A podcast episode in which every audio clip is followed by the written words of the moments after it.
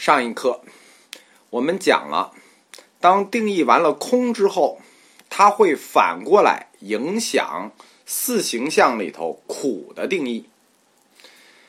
苦的定义，四形象里是这么定义的：无常、无我、苦、空。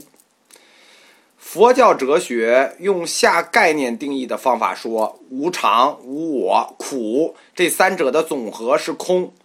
那么，在苦的定义里，空可就重复了，对吧？无常、无我、苦，这已经空了，你后面还有个空，这是两个空啊。这就是佛教哲学推理和佛教概念定义之间没有完全重合。我们说了啊，他这个宗教理论也不是说上来就那么缜密的，但是佛教哲学家都是非常严谨的，都是处女座，追求完美，这不能允许逻辑上出现这种漏洞，所以佛教哲学大师们保留了原来标准的苦的四形象，之后呢，又按照哲学逻辑推演，做了一个新的。苦的标准解释，就是说另一个也是苦的标准答案，四形象是苦的标准答案。佛教哲学家又给了一个标准答案，这个标准答案也是四个，叫无常、无我、苦、不净。不净就是不干净的意思啊，不净。用不净两个字去代替了空字，这样那就没有重复的问题啦。无常加无我加苦，这是空，然后还有一不净，这是。佛教哲学家提出来苦的新四形象，就是新的四个标准。提出的这另一种特性，实际就是人的一种特性，就是所谓的不净，干净的净。其实印度人提出这个不净的概念呢，我是挺吃惊的。我觉得历史有时候何其相似啊！中国和印度两个大国的文明，其实。在某种程度上说，都退化了，尤其是人格文明。你看现在的印度人啊，就是大家如果有印度朋友或者了解印度人就知道了，他们哪儿懂什么叫干净，什么叫脏啊？啊，你吃用手吃饭，然后用手擦屁股啊。虽然用的不是一个手吧，但是你只要去过印度，就是你只要去印度玩一趟，你就知道了。你不拉肚子算你英雄好汉。也许他们以前的印度人。是知道什么叫干净，什么叫脏的。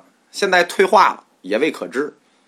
这有点像我们中国人，这个我们中国人的人格文明也在退化。你看这个秦汉的时候，中国人都勇敢大气、专诸聂政，说死就死，答应人家的事儿做不到，说死就死。那个唐宋的时候，呃，什么李白、辛弃疾，你看这些文人雍容典雅。中国到了明清以后，读书人大部分都变成奴才了。那今天呢？那那就没法说了，这个就扯远了，就是说这个退化这事儿就扯远了。不敬就是肮脏、丑恶，这个概念传到中国以后啊，就是无常、无我、苦、不净。不净这概念传到中国以后啊，我们中国人是这样的，就是所有的概念都喜欢给它加上道德内容，所以我们又给这不净加上了。这个关于人世间道德败坏的内容，这也属于不敬范畴了。但是不敬这个概念，最初主要还是指人体的不净，就不干净。佛教关于人体的这个不净呢，有种种描述，而且呢是从头开始的。什么意思？从食神受胎开始，我们在讲这个十二因缘的这个这个十。石原明色的时候，就是讲过关于食与男女嗨配之间的关系。佛教认为，这个人的食神从受胎开始，他就不净了。为什么呢？因为他目睹了父母不敬之会合。这个有的经书里啊，还绘声绘色的做了描写，就是关于男女不敬的这两个器官之 happy。反正我也不知道他们是怎么写出来的啊，这这么观察出来的。因为食神受胎的时候，他目睹了，忘了说啊，那不是一般经，那据舍论写的，目睹了这个父母嗨配的这种不敬不敬之交合，导致这个人他打根儿上起，他思想就这个污浊不净，那么你长大了之后，那必然不净了，对吧？所以我们说不干净这件事儿上，就是关于人的不净这件事儿上，那是打根儿上上来的。你长大了之后，你怎么改也改不了，对吧？我前前两天那个跟同学讨论一个事情，就是说，这个能不能这个庙里从小就养一帮小沙弥，只教他们姻缘，然后呢让他们速成阿罗汉？我说这是不可能的，为什么呢？因为他们受胎时候就已经不敬了，不是说打他懂事儿起，你就只教他姻缘法，让他速成阿罗汉，不让他体会苦，这是不可能的。就是说，你的这种不敬，已经是这个从头开始了。你长大了以后，你天天洗澡，他也不解决你不净的问题。年轻的男同学对美女有一种错误观念，就是认为她美女呢一定是香的，一定是干净的。其实错，四十二章经里就专门写过这个问题。四十二章经里是这么写的啊：天神献玉女于佛，欲以示佛意，观佛道。佛言：格囊众会而来何言？佛又令观身，自头至足，自室内，彼身何有？唯成恶路，诸不敬种。这个四十二章经这段什么意思呢？四十二章经是我们最早的佛经啊，中国这个就在最早的佛经里就已经这么定义了。这人呢，他就是一个不敬种。他这段话是什么意思呢？这个美女多多么漂亮，就是说美女就是一个皮囊包着的屎尿馅包子，就你看的是个皮囊，实际它只不过是包着屎的一个一个饺子而已，这才是本质。在宗教的实践上，就是在佛教的宗教实践修行里头，有一项专门的止观，叫不净观。是干什么呢？就是观人生的种种生老病死状况，观人体的种种丑陋不洁的一面。长期看，反复看，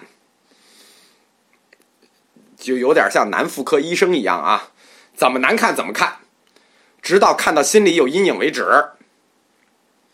这样你在思想上就形成了条件反射，或者说形成了投影。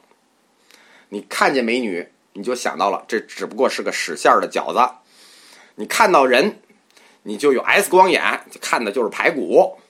这样就使人对人生和人体就极其的厌离，产生这种变态情绪。我们说啊，啊，这个太极端了。人之所以成为苦气，就是所谓成苦的工具，它是与人身自身结构有关的。因为人体的结构就是感受器官嘛，还有感受能力。你有了感受器官和感受能力，你当然就能感受到苦和乐了，对吧？但是非常关键的但是又要来了，要注意啊，在人体器官感受苦乐上，佛教哲学的一个大的岔路口摆在了眼前，是什么呢？关于受和苦之间的概念乱了，就要从这个岔路口开始了。人体有感受器官和感受能力，他去感受苦这个概念，在佛教的第一个五百年和第二个五百年定义是不同的，在有部哲学阶段和唯识哲学阶段定义是不同的。这是一个哲学上的岔路口。关于人体感受，就是我们说人体的感受啊，其实是两部分的。这两部分是什么呢？精神感受与肉体的直接感受。精神感受那部分我们先不谈，因为太复杂，我们不能放在这里谈。我们就谈肉体感受啊。所谓肉体感受，人体的，它其实是一种感觉，是一种觉。这种觉呢，是一种生理上的受，它是不带有价值判断的，就是身体上的感受本身不具有价值判断。什么意思啊？当然了，那很严重的不能算啊，就我我我拼命的打你，那不能算。比如说我挠挠你，可能你觉得痒，但是我同样这样挠别人，哎，别人就觉得不痒，可能有人还觉得疼，这就是具体的受是不是有价值判断的问题。所以，关于这个人受苦，这个受苦的命题，这个受精神那部分，我们就先不说。单从肉体受这部分，就是受分两部分嘛，精神与肉体。单纯从肉体受的这个部分，有部哲学，就是前五百年，佛教的前五百年，很大条，就不考虑那么细，直接就进入了价值判断。就是说，你的受，要不然就是苦，要不然就是乐，要不然不苦不乐。可是到了唯识学，就是后五百年，其实是大概是在一千二百年，一千多年了，就发展成为一个庞大的认识体系。因为我们说嘛，唯识学的根本就是认识论，它就会发展成一个庞大的认识体系，非常庞大。而且，佛教哲学，我们说在这个历史阶段里，就是佛的第一个五百年阶段里，他所要表达的受。受苦的受，是一种价值判断的受。受苦是有价值判断的，是通过感觉器官的感受，而直接推导出苦乐的最后判断。我挠你一下，然后直接就推导说这个算苦，这个算乐，对吧？它直接它有一个精神上的转换问题。所以，在佛教哲学的第一个阶段，受这个概念只有三个结果。我们说嘛，什么叫受？我们前面课里就讲过，三领纳为之受，三个结果，三领纳，苦乐不苦不乐。那么我们就来看这三领纳，这三受啊，苦，哎，没问题，苦嘛就是苦，没问题。乐，从终极结果上看，就是我们说的坏苦，最终苦，过程是乐。从终极结果看，世俗之乐最终也是苦，为什么呢？因为逃脱不了死亡啊。最终也是苦，好，苦乐乐也变成苦了啊，然后还有一不苦不乐呢，因为这不苦不乐，你也在世界运动的范畴里，一切感受都属于世界无常的范畴，所以我们前面提嘛，无常就是苦，是什么苦呢？无常苦啊，所以不苦不乐也是苦，无常苦。那这三受那就不用谈三受了，那贵贱一码平了。苦也是苦，乐也是苦，不苦不乐也是苦，三受归为一受，就是一个苦。苦完了吗？没完呢，但是快了。我们下一讲讲吧。